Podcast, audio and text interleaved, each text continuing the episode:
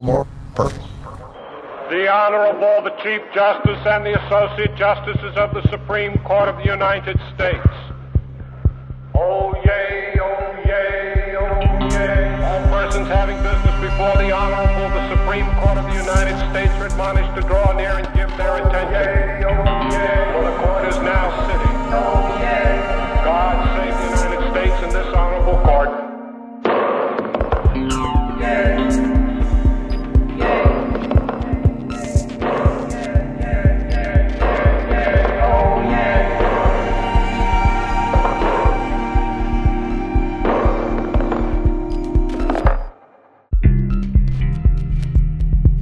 All right, let's do it. Yep.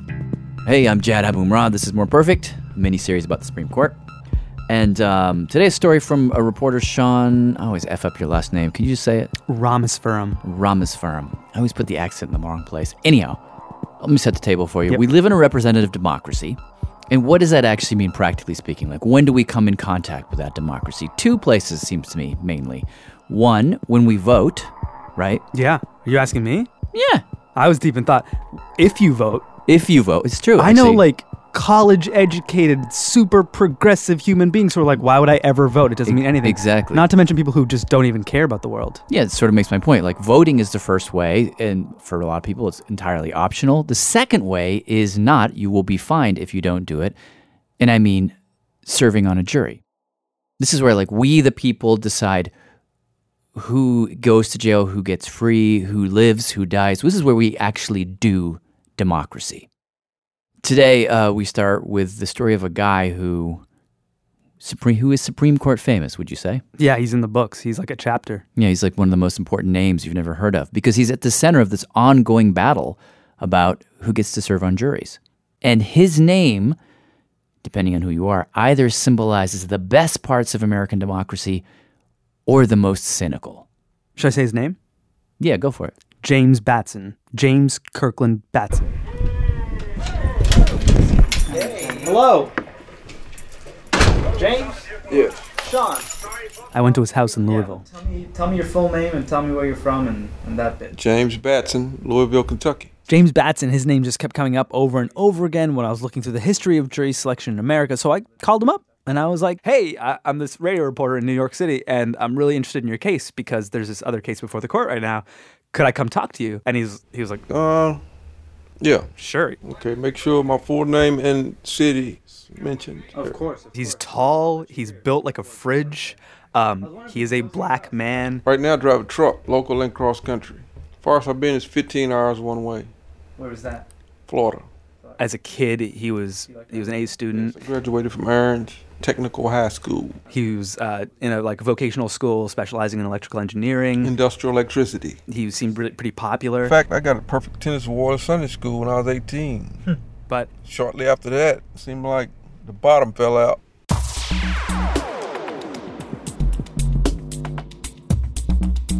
So James Batson grew up in the West End of Louisville in the 1970s, and the West End was super rough. People selling dope, prostitution, uh, just everything had to do with fast money. And at a young age, fast money was like uh, the American dream.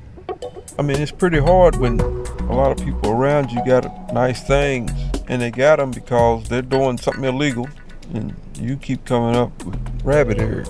You shaking your head like you know what rabbit ears are. What a rabbit ears. You pull both of your pockets out and ain't nothing in neither one of them. He said it all started when he was 10. He wanted a pair of shoes, he couldn't afford them. Chuck Taylors. Well, when they first came out, if you didn't have a pair of those, you had on what they call buddies. What were buddies? Cheap tennis shoes.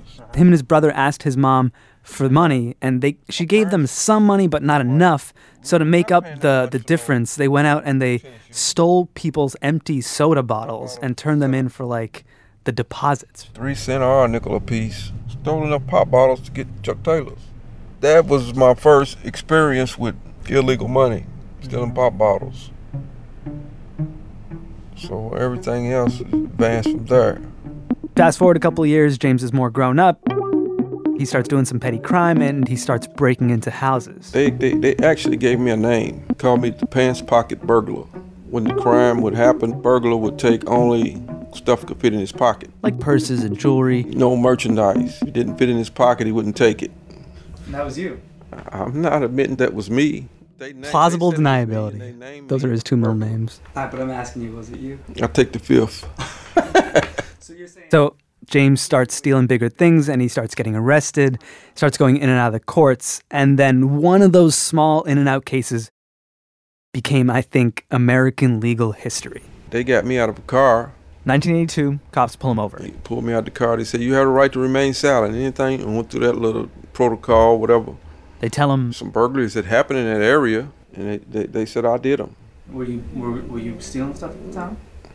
Yeah, I, at the time I, I, I, I had been doing some burglaries or whatever. But anyway, James said he didn't do this one and that they didn't have the proof. He was just driving around in his car and they picked him up.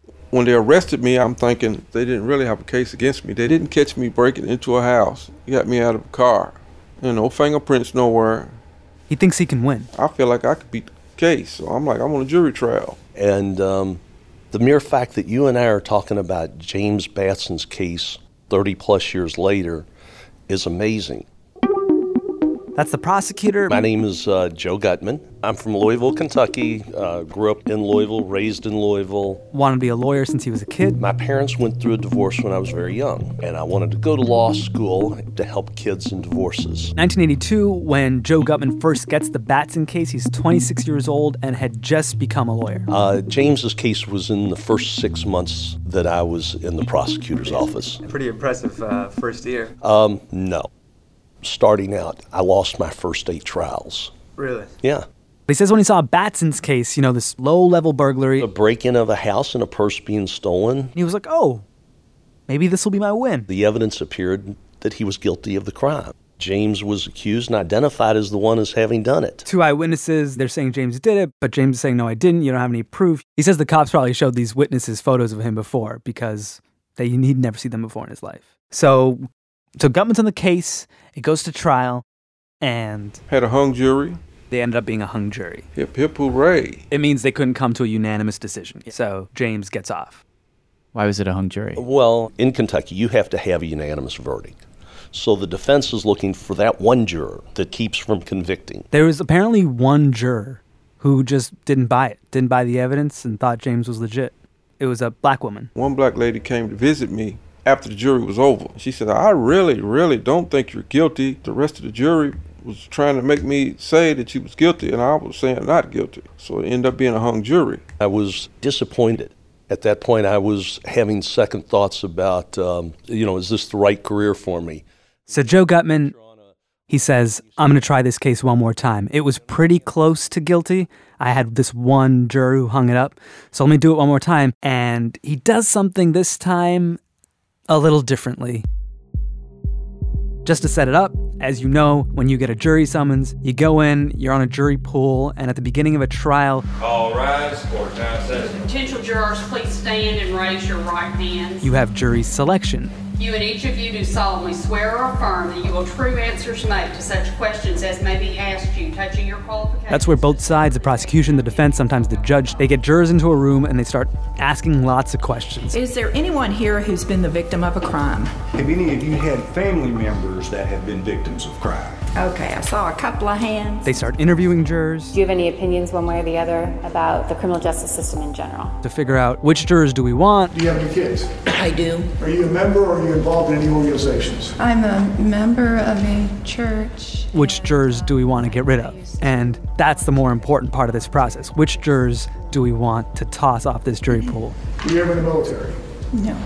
So, what are the rules to uh, get rid of jurors? There's two ways to get rid of jurors to get down to that group of 12 in this case. And the first way is called striking for cause. The state would move to excuse him for cause at this time. Striking for cause is like when they ask you, can you be fair in this case? If you say, you know, no, I really can't, I have really strong feelings about the people or the subject matter, that's a strike for cause. Or it's like, hey, that lady who's sitting in the chair, the defendant, that's um that's my cousin. We grew up together. Or like conflict of interest? Blatant conflict of interest, that's my boss. We go out every Saturday for brunch, whatever it is. You're too close to this. You can't be fair. Got it. So that one's cause. That's pretty much common sense. It makes sense to everyone. But the second way is the heart of this whole matter, this whole story. It's called a peremptory challenge. Preemptory or Not perem- preemptory, peremptory. That's a word? Depending on how you punch it into Google, it'll be like, that's a typo, son. What does it mean? What does peremptory mean? A peremptory challenge means you get a certain number of strikes just to get rid of people you think might not be fair to you, but you can really use them any way you want. And with these strikes, you don't have to give any reason. wow. And how many of these do you get? So it varies from state to state. In some states, it's 20. In other states, it's four. In Kentucky, then and now, Each side gets eight, eight jurors that they just get to put the X on and say, you're not going to sit on this trial hook or crook. And they don't have to explain themselves at all? They don't have to explain anything. And this isn't just some weird legal rule we made up like 20 years ago. This is something that has been around. It's older than America, goes back to England in the 11th, 12th century. And before that, some say it goes back to like 104 BC Roman times. Really? Really. And the idea is, I feel like the visualization is like a seesaw. Like, okay, we need to get to this perfect group of 12 people. And, you know, there's going to be people who are biased to either side. So each side gets to eliminate people. You get three, you get three, you get four, you get four. And then we'll come to this balance in the jury of a group of people who are going to be fair. So if both sides are sort of trying to tilt it their way from either side, the thinking is it'll end up balanced. Yeah, and also the thinking was that this would give both sides more faith in the process and at the same time protect both sides from like the tyranny of a trial judge who has too much power. Gotcha. Okay. And yeah, what happens in this case is the second trial begins. So take me to the, the moment of jury selection, which was, I imagine, early in the Yeah, that's, that's the first thing that happens. So we'll set a scene for me. Well, the only people that were in the courtroom were some family members of Mr. Batson, His attorney. a detective, and me, and the jury. So the reason we're talking about this case and Joe Gutmann and James Batson is because the next thing that happens is Joe Gutmann gets up there, he scans the jury pool, and at this point he says there were 13 people left, four that were black, nine that were white, and he uses his peremptory challenges to strike off one, two, three, four black jurors. They're all gone, leaving an all-white jury. Do you remember striking for minority people off this jury? Well, I, I mean, I did. I, do I specifically remember the reason for each? Uh, no, I don't. I asked Joe, was the reason because they were, in fact, black? No, I can say that they were not stricken because of race. And I remember specifically that one of the jurors lived in the neighborhood. He doesn't exactly remember what his reasons were for all four black jurors, but what's important for our story is to know that James Batson is sitting there in the room as all of this is happening. And I'm like, ah, just completely. They struck all the blacks off the jury pool. It ain't right. And I told my lawyer, I said, you object to that. They, you know. Lawyer says, Why would I object? James said, Because it's not fair. And he said, no, that's a long-standing rule. He's allowed to do that. And he can strike whoever he want. Was he lawyer white or was he black? He was white. And was the judge white or black? He was white. And aside from those four people that had just been struck off the jury, Everybody in the courtroom was white. so again, Told my lawyer to object. and again, the lawyer says, He said, no, I told you, you can't object to this. I said, what do you mean you can't? You work for me. You do what I say. You object, object anyway. I don't care. It's a long-standing rule. Object. And he did. And it all came behind that one objection. This one tiny moment. Yeah. What happened is after the jury was selected, Doug Dow, James's attorney, said, Judge, I, I want to make an objection. Uh, we went up to the bench. He said, Your Honor, you can see there's an all white jury. I would like for him to explain his strikes. But before I could get another word out of my mouth, Judge Ryan said, Mr. Gutmann does not have to explain his rights. It's not the law. Let's move on. Hmm. Move on. So they moved on with an all white jury. And I got found guilty. I got 20 years. Hmm. For burglary? Yes. So Batson goes to prison. Danville, Kentucky. And he says his first move when he got there, Appeal immediately. and ultimately his appeal ends up in the hands of this guy. David Niehaus, Jefferson County Public Defender's Office. And Niehaus decides to do something ambitious. What we did is we call it taking a tour of the jurisdictions. Washington, Oregon, California, Nevada, Idaho. He like takes a legal road trip. So Niehaus and his team start looking at other states, looking at other regions to find out whether this is a problem elsewhere. Is this just something limited to the South or is it something else? You mean like are people in other places doing what Joe Gutmann did and using peremptories to kick black people off of juries? Right, right, right, right. And what he found is that this was happening Wisconsin, Illinois, Michigan, Indiana, Kentucky, Ohio. pretty much everywhere. So they filed an appeal, which worked its way up through the courts, and in December 1985, Thank you, gentlemen. The case is submitted. We'll hear arguments next in uh, Batson against Kentucky. the case arrives at the Supreme Court of the United States. I get a call one day from the Associated Press. That's Joe Gutmann? Mm-hmm. Saying, uh, How do you feel about the Supreme Court accepting the case of James Kirkland Batson? And I was almost speechless. And Were you sitting on the bench? Uh, were you... I did uh, go just to observe and learn. Mr. Niehaus, I think you may proceed whenever you're ready. Thank you, Your Honor. Mr. Chief Justice, and may it please the court. So here's how it ultimately went down.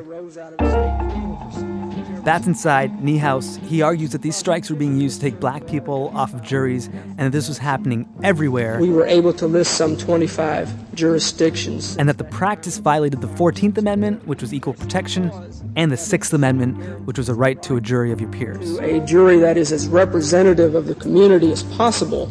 So, if Louisville is like 17% black, the jury should probably be about 17% black. And the prosecutor shouldn't just be allowed to skew that without having to give a reason. First of all, Kentucky's response? to require an explanation of peremptory challenges would destroy, we believe, the historical nature and function of the device itself. So, Kentucky's saying we shouldn't have to justify these strikes. The court has told us that again and again. It has always been unfettered and uncontrolled by the court, unexplained. And this practice goes back centuries, and yes, there may be some abuses, but this is a tool that lawyers need. Thank you, gentlemen. The case is submitted. Four months later, the court delivers its verdict, and in a 7 to 2 decision, Batson wins. The court found that the prosecutor's actions for sure violated the 14th Amendment. They said racial discrimination of any kind in jury selection is not allowed.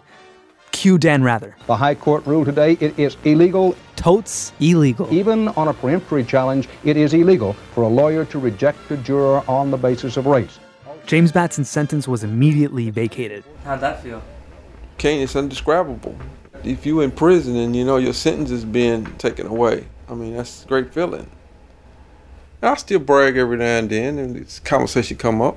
I could just be hanging out playing chess. Oh, I got a law in the law books, Batson rule. And that was the biggest deal of all this. The headline. There was this new rule. Batson rule. The Batson, Batson, Batson, Batson rule. Named after him. Justices put new limits on what is called peremptory challenge. The Batson Rule. The Batson Rule is this echo of what James did in court that day. When you see people, minorities, getting booted off of a jury, you can say, Your Honor, I think that's a Batson violation. Batson violation. And then the other side, be it the defense or the prosecution, has to provide non racial reasons for why they eliminated that juror. And for a lot of people, this was a breakthrough. This was like, finally, we figured out how to do this right. There was a system in place to protect everyone, and that system was even extended to civil cases and eventually to women as well. Uh, it was a big deal when the case was decided, and the initial elation was quickly tempered with a strong dose of reality. This is Jeff Robinson. He's the director of the ACLU's Center for Justice. Because what Batson prevents is deliberate racial discrimination. And uh, almost immediately, all over the country, prosecutors started training each other, teaching each other on how to get around Batson. That's Bryan Stevenson. He's the director of the Equal Justice Initiative in Montgomery, Alabama. Uh, there were trainings all across the country. And some of these are on videotape. And I found one. I mean, it's on YouTube. When you're picking a jury, you gotta stay to these basic rules. This is one of those videos. This one, it's a Philadelphia prosecutor named Jack McMahon lecturing to a room full of young prosecutors on how to pick a jury. You know, in, in, in selecting blacks, You don't want the real educated ones. In my experience, black women, young black women, are very bad. Uh, there's an antagonism, I guess, maybe because they're downtrodden on two respects. They're, they got two minorities. They're women and they're blacks, and so they're downtrodden on two areas, and they somehow uh, want to take it out on somebody, and you don't want it to be you. Uh, and so. The craziest thing about this video is that it was filmed just a few months after the Batson decision. Uh, Batson versus Kentucky, I'm sure you've all be, become aware of that case. And Jack McMahon basically tells these prosecutors look, we've got this new rule. Here's how you break it you strike the black person off the jury, but just say it's for another reason.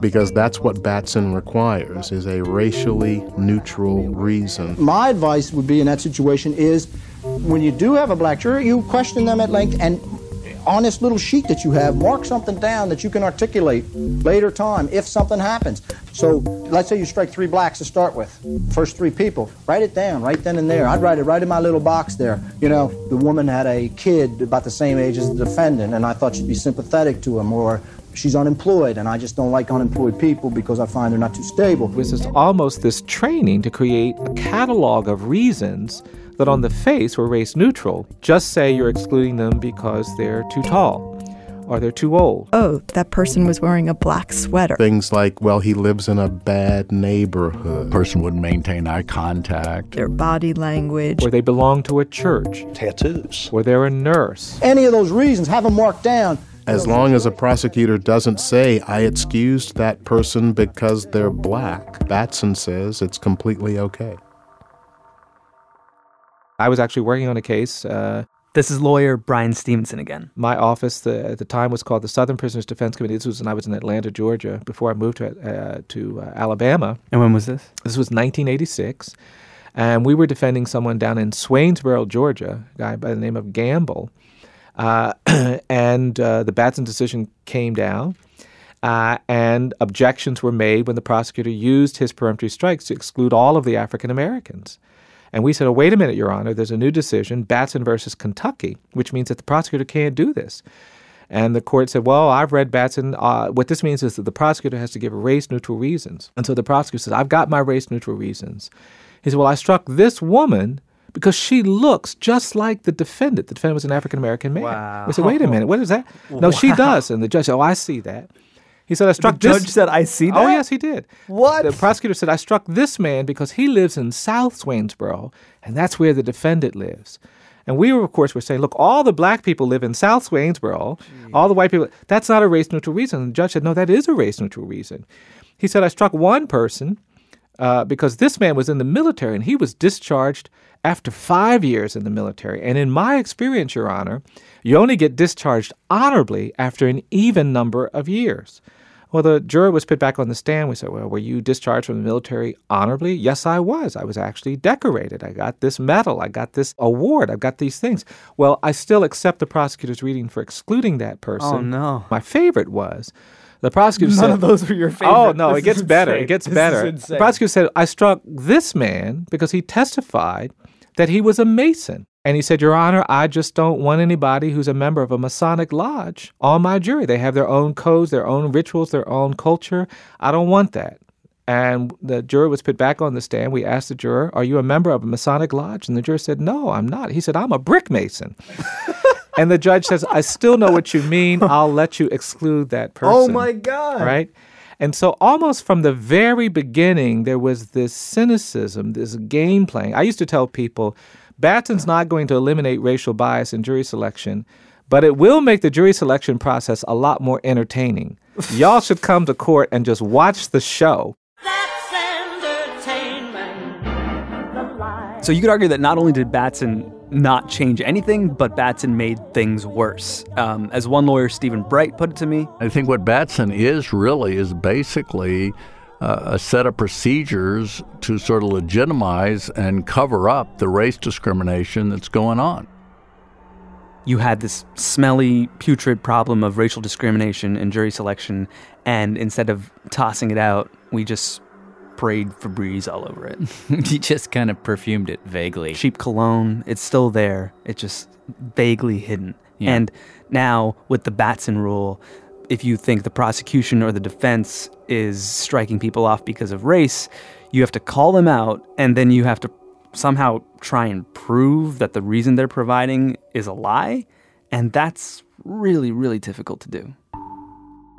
Since 1986, for example, in the state of Washington, there have been probably 47, 48 challenges on Batson issues where people have been convicted and they've said, wait a minute, the prosecutors were excusing people of color from the jury because they were people of color.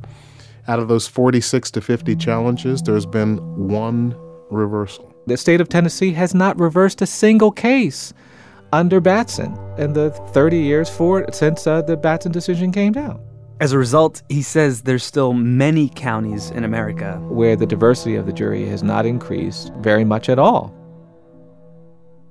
So, for example, in one Louisiana parish, they looked at felony cases over an eight year period and found that nearly half the black jurors were struck. In Houston County, Alabama, over a five year period, the data established that 80% of the African Americans qualified for jury service were struck.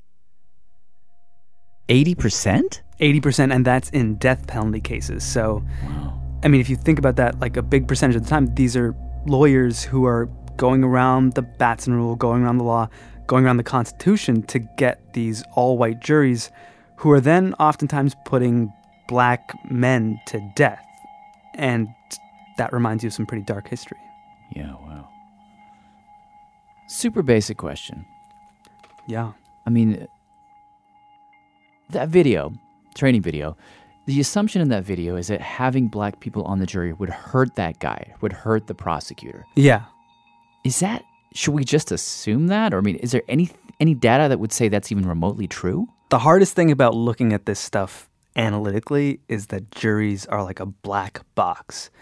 They don't let journalists and academics in often to study what's going on. Mm-hmm. The jury's kind of sacred that way. Yeah. But the few times we've gotten data, like there's this group called the Capital Jury Project that looks at data specifically in capital cases because that's where this stuff ends up being life or death.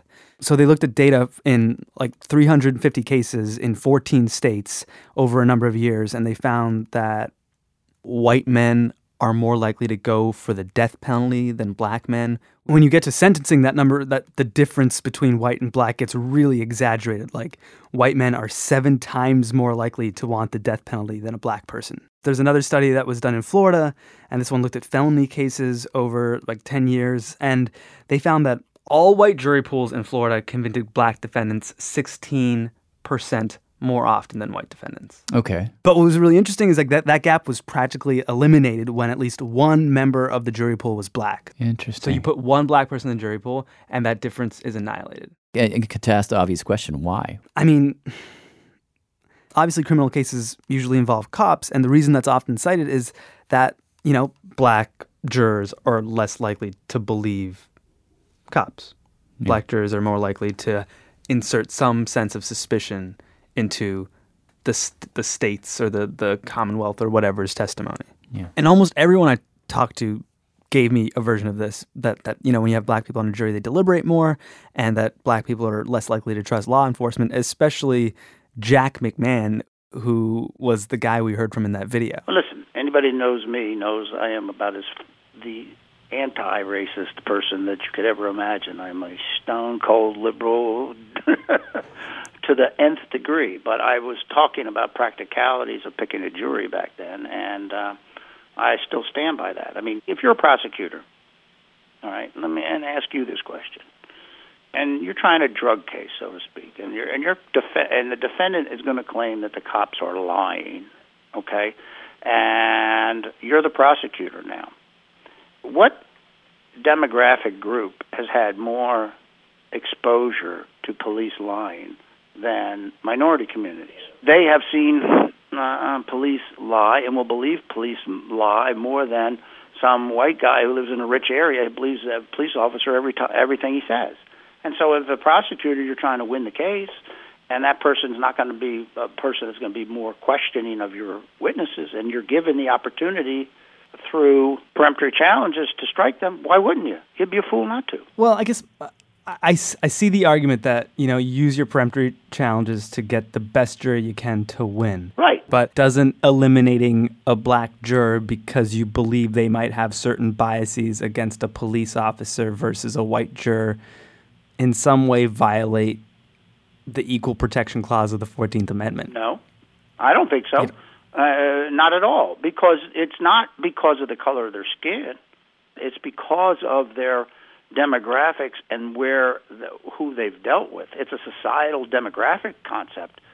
It's just it's just a fact of life. It's just like But I think those facts of life and those societal demographical concepts all stem from the color of their skin. well, well, that's a, that's a, that may, that may be a deeper issue that we can't deal with in jury selection. You're right, but the reality is the reality is that, that that that's what the situation is. So so you're saying that if you're the prosecutor, you should say, oh, well, this guy will probably be worse uh, for me. He probably uh, believe those cops are lying, but I'm going to take him because I want to uphold the. Uh, you know, come on. I mean, that's just not realistic. That's just there isn't a prosecutor in the country that would do that. Say, well, I want to I want to show my altruism, and I'm going to keep this guy on my jury who may disbelieve my essential witnesses because I want to be altruistic. I mean, come on, that's just not the way life is.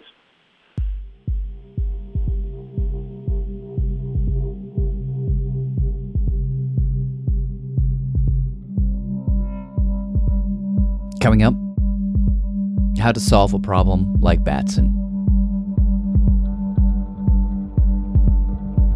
More Perfect will continue in a moment.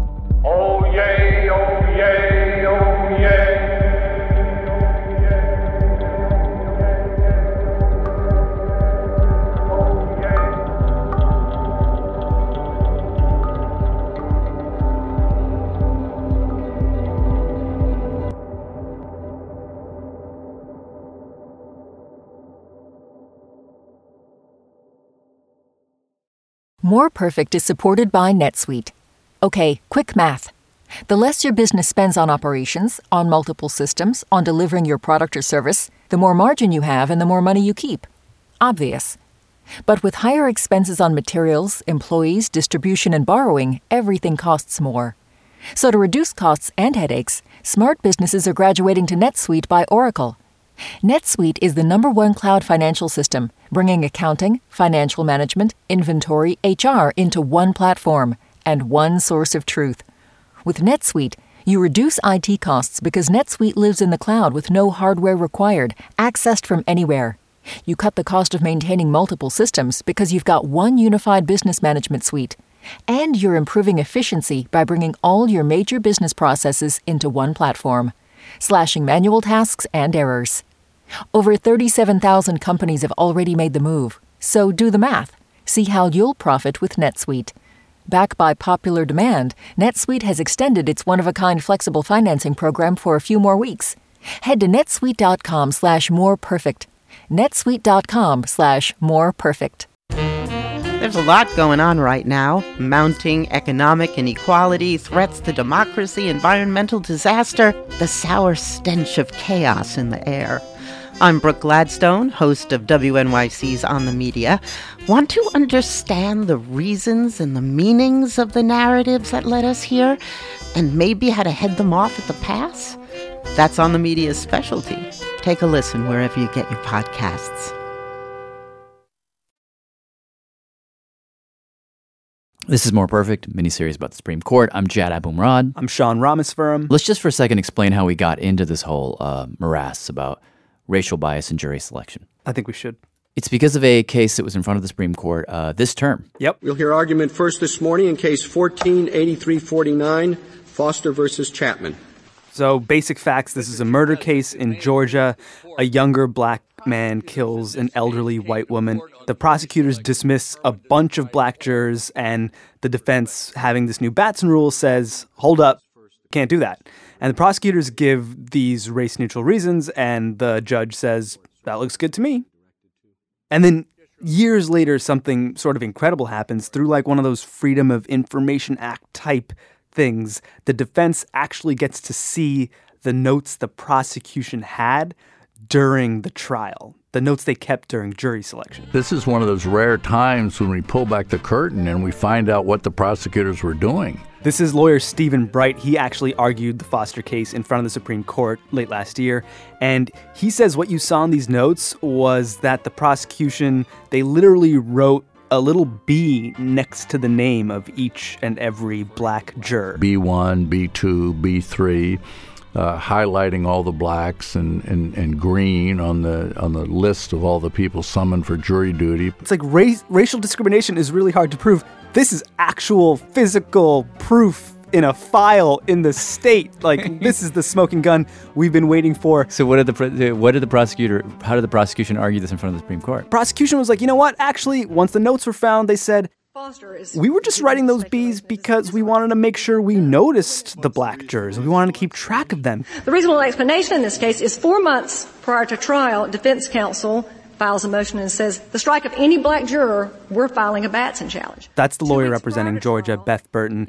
And she's saying, of course we're going to notice race. This is the post Batson world, and we're going to note race and we're going to write it down. I would be more surprised, quite frankly, if there wasn't some sort of highlighting or. In other words, the argument you're making here is Exactly. that is that the reason he highlighted all the black jurors in green He being the original prosecutor. uh, and uh, said uh, black. What about the black jurors and did all these different things was because he was preparing a defense in case of a Batson challenge. Uh, correct. All right. That's Justice Breyer asking, well, why didn't you make that argument like when the case was actually happening years and years ago? And it was several not. years. It, yes. it was not, and that's so. If that had been his real reason, well, isn't it a little surprising that he never thought of it or didn't tell anybody uh, until you raised this argument in your main brief?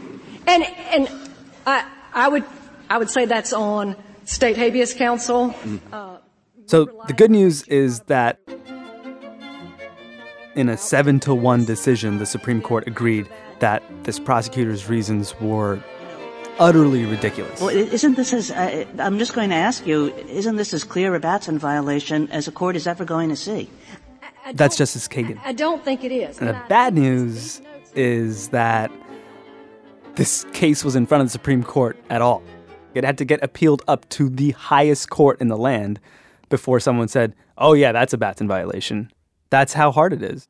Yeah. And the Supreme Court, though it made a forceful decision, seven out of eight, they didn't make a new rule. They said, this isn't how it works. They didn't Try like again." offer up a Batson 2.0, or they didn't double down or throw it out or do some new rule. No. They said this is really wrong, but they didn't go as far to say, well, clearly this doesn't work. So we still got Batson. Yeah, still got Batson. So okay, if we want di- diverse juries and we know that Batson doesn't really work, Uh-huh. what do we do? So I asked everyone I talked to that question and got a lot of different answers, but this was the obvious one. And uh, Nancy Nancy Marder, who's a professor of law, IIT, Chicago Kent College of Law. starts us off. What I'd like the court to do is eliminate peremptory challenges. It's a no-brainer. Again, that's Stephen Bright. He's a lawyer. Uh, we have to. I mean, it's like it's like the Supreme Court gives you these rules of peremptory challenges to strike people, and then says, "Well, wait a minute, don't just strike people. You know, we're going to look into all the ways that you strike the people. Well, then don't give them at all. Then, for crying out loud, it's real simple. Even Jack McMahon, the guy from that training video, he was open to it. Take them away." We've had 30 years of experiment with Batson, and it's not working. We now have to go the route that Justice Marshall suggested back in Batson. This court has never stated, and I dare not speak for the That's court. That's a good constitutional rule, isn't it? So in the Batson decision, you've got Thurgood Marshall, like the most important attorney in the civil rights movement, turned the first black Supreme Court justice. He, in the same paragraph, called the Batson decision historic and then said, This isn't going to work. This decision isn't going to do anything. He, he was basically a fortune teller. He said both those things in the same breath? In one paragraph, he started out going, This decision today, historic. By the end of the paragraph, you're never going to fix this until you get rid of peremptory challenges. What about denying peremptories to both sides? Just do away with peremptory strikes. Would that violate the Constitution? If both sides could exercise peremptory challenges, If if both sides are denied peremptory challenge, no, sir, it would not violate the Constitution. be perfectly all right. He said, as long as you have peremptory challenges, you will have discrimination. But what surprised me most in reporting this story is that, like, I talked to people on the left side of the criminal justice system, on the right side of the criminal justice system, ACLU types, law professors, academics, conservative prosecutors, all of these people, when you say, guys, we got to get rid of peremptory challenges, right? Almost every single one will say, No. No. No. It's kind of cru- that's a crucially important tool. We need them. It is crucially important. You know, it it's an easy solution. Just get rid of peremptories. No, hell no. That's Elie Mystal, our legal editor, law professor Sunwolf from Santa Clara University, and lawyer David Niehaus again. And here's one of the arguments I heard. If you take these things away, all the decisions about striking jurors would be made by the judge on the question of whether the juror could be fair and impartial. And for that to work, uh, you have to have a fair judge. And there are an awful lot of judges who aren't fair. Here's another argument I heard from Jeffrey Robinson from the ACLU. And this is based on my experience of 34 years in the criminal justice system. Jeff Robinson says if you can find some way to take race out of the equation, peremptories are super useful. And he told me about this one case. Very high profile homicide case in the state of Washington. This case was incredibly complicated and also potentially involved a coerced confession by some undercover cops. And there's a police officer on the jury panel. He says, I can be fair. I know the police officers that investigated this case. I've worked with them before. I think they're really good people, but don't worry, I can be fair. Everything about his background was saying, I do not want this man to serve on this jury. But he was saying, I can be fair. I could not exclude him on a challenge for cause.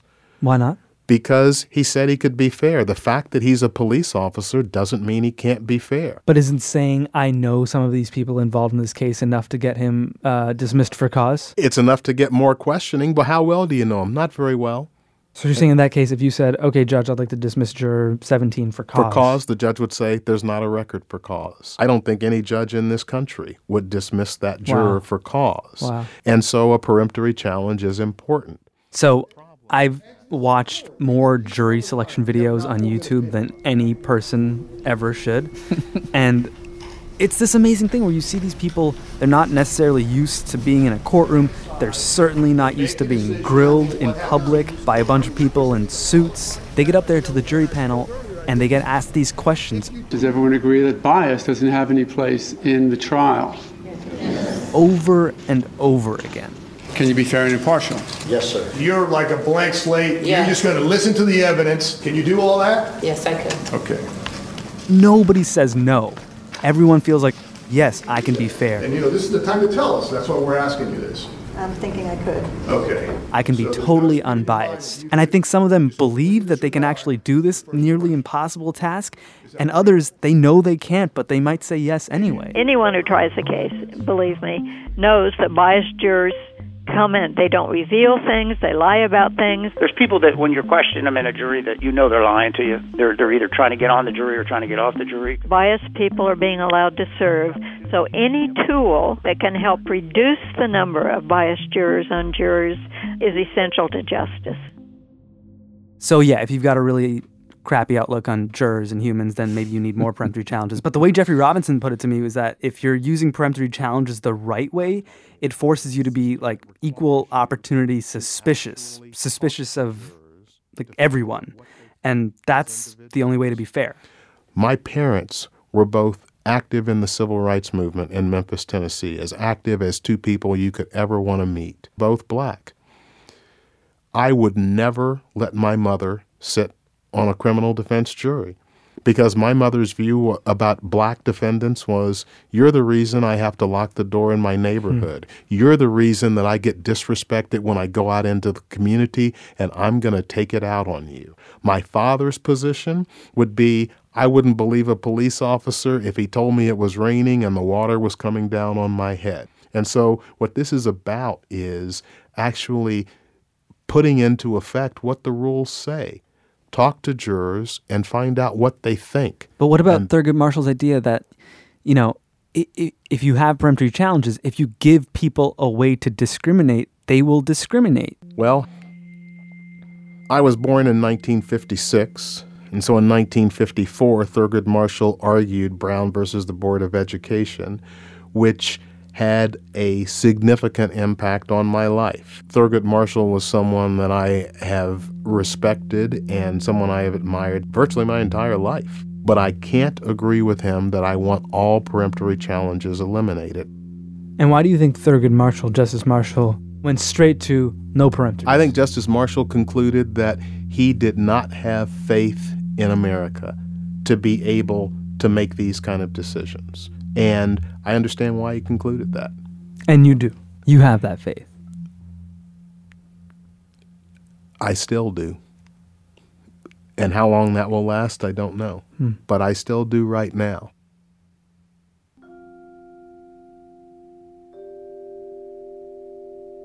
Robinson says that to give up on these peremptories is like giving up on who we might be one day because of who we are right now. That's conceding that we are so divided by race that we will never be able to try and fix it. And I'm not prepared to concede that. Okay, one last thing from my trip to Louisville. Tojo! Hey, what's up, James? What do you say? Look what I brought. All right. Let's go back. Something that blew me away. I'm Joe Gutmann. I'm a teacher at Central High School, also an attorney at law. Uh, I'm James Batson, I'm a truck driver and a construction worker, amongst other things. I probably should add that I'm the former prosecutor of Mr. Batson's cases. Joe Gutmann and James Batson, those two people whose conflict in a courtroom back in 1983 gave us the Batson rule, they are now in 2016 friends. I, I talk to him all the time. Yeah, I still we yeah we're friends now. How often is it that a prosecutor becomes friends with someone he helped convict? Not not often. I mean, he he, he retired from uh, prosecuting. I, I left in 2001. I had seen uh too many awful things. To make a long story short, It was time for me to do something else. Joe Gutmann retires from being a prosecutor and starts teaching at a high school in Louisville that's 80% black. We're doing, ah. we're opposing drug testing because we're on the student side.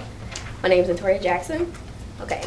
Well, drug testing in schools seems like a good idea, but in actuality, it isn't. So the day I visited Joe Gutmann's classroom, which is like a full-on mock courtroom in a classroom, he was doing these mock trials with his students. So there's many reasons why drug testing should not be allowed in schools, and public schools, because there's no funding for it. When it's all said and done, I would prefer to be known more for um, the accomplishments in this classroom than for Batson.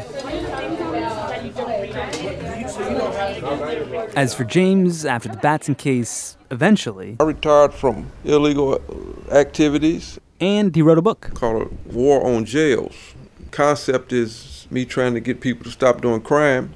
And the book's actually how these two sort of met up again. Uh, one day a few years ago, James came to Joe's school to give him a copy. He gave me a copy of his book and asked me if I'd look over it. I wanted his opinion on it. I read the book that night, actually. And he got 50 books into the school system here in Jefferson County now. So, what happened in the past is in the past. Now, 30 years ago, he did what he did, I did what I did. Let it go. As far as the legacy of the Batson Challenge goes, it's really interesting to hear them talk about it, especially because, in the eyes of a lot of people who know these issues, Joe was a villain. That was always the painful part about uh, the decision in Batson is the label of being a racist prosecutor. And what did that mean to you? Well, that, that was a horrible label. Yeah, I mean, it was a horrible label. But Batson started a needed discussion and a needed change on jury selection in America. You know, maybe I was just there, whether it be fate or whatever, that this was the start of change.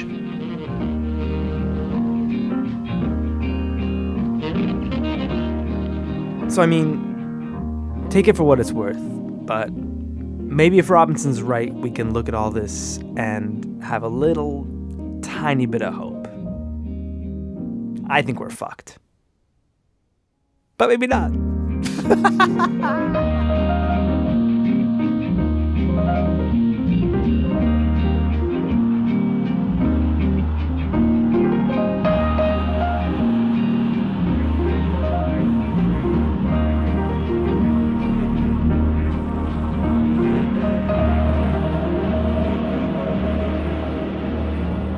Sean Rameswaram. More Perfect, actually, he, Sean came up with the name, More Perfect. More Perfect is produced by me, Jad Abumrad, Susie Lechtenberg, Tobin Low, Kelsey Padgett, and Andy Mills. With Soren Wheeler, Elie Mystal, David Herman, Alex Overington, Karen Duffin, Sean Rameswaram, Catherine Wells, Barry Finkel, and Michelle Harris. Special thanks to Emil Klein, Brian Orr, Julie Toll, Guy Charles, and Sarah Lesbader. Supreme Court audio is from Oyez, a free law project in collaboration with the Legal Information Institute at Cornell. More Perfect is funded in part by the William and Flora Hewlett Foundation, the Charles Evans Hughes Memorial Foundation, and the Joyce Foundation.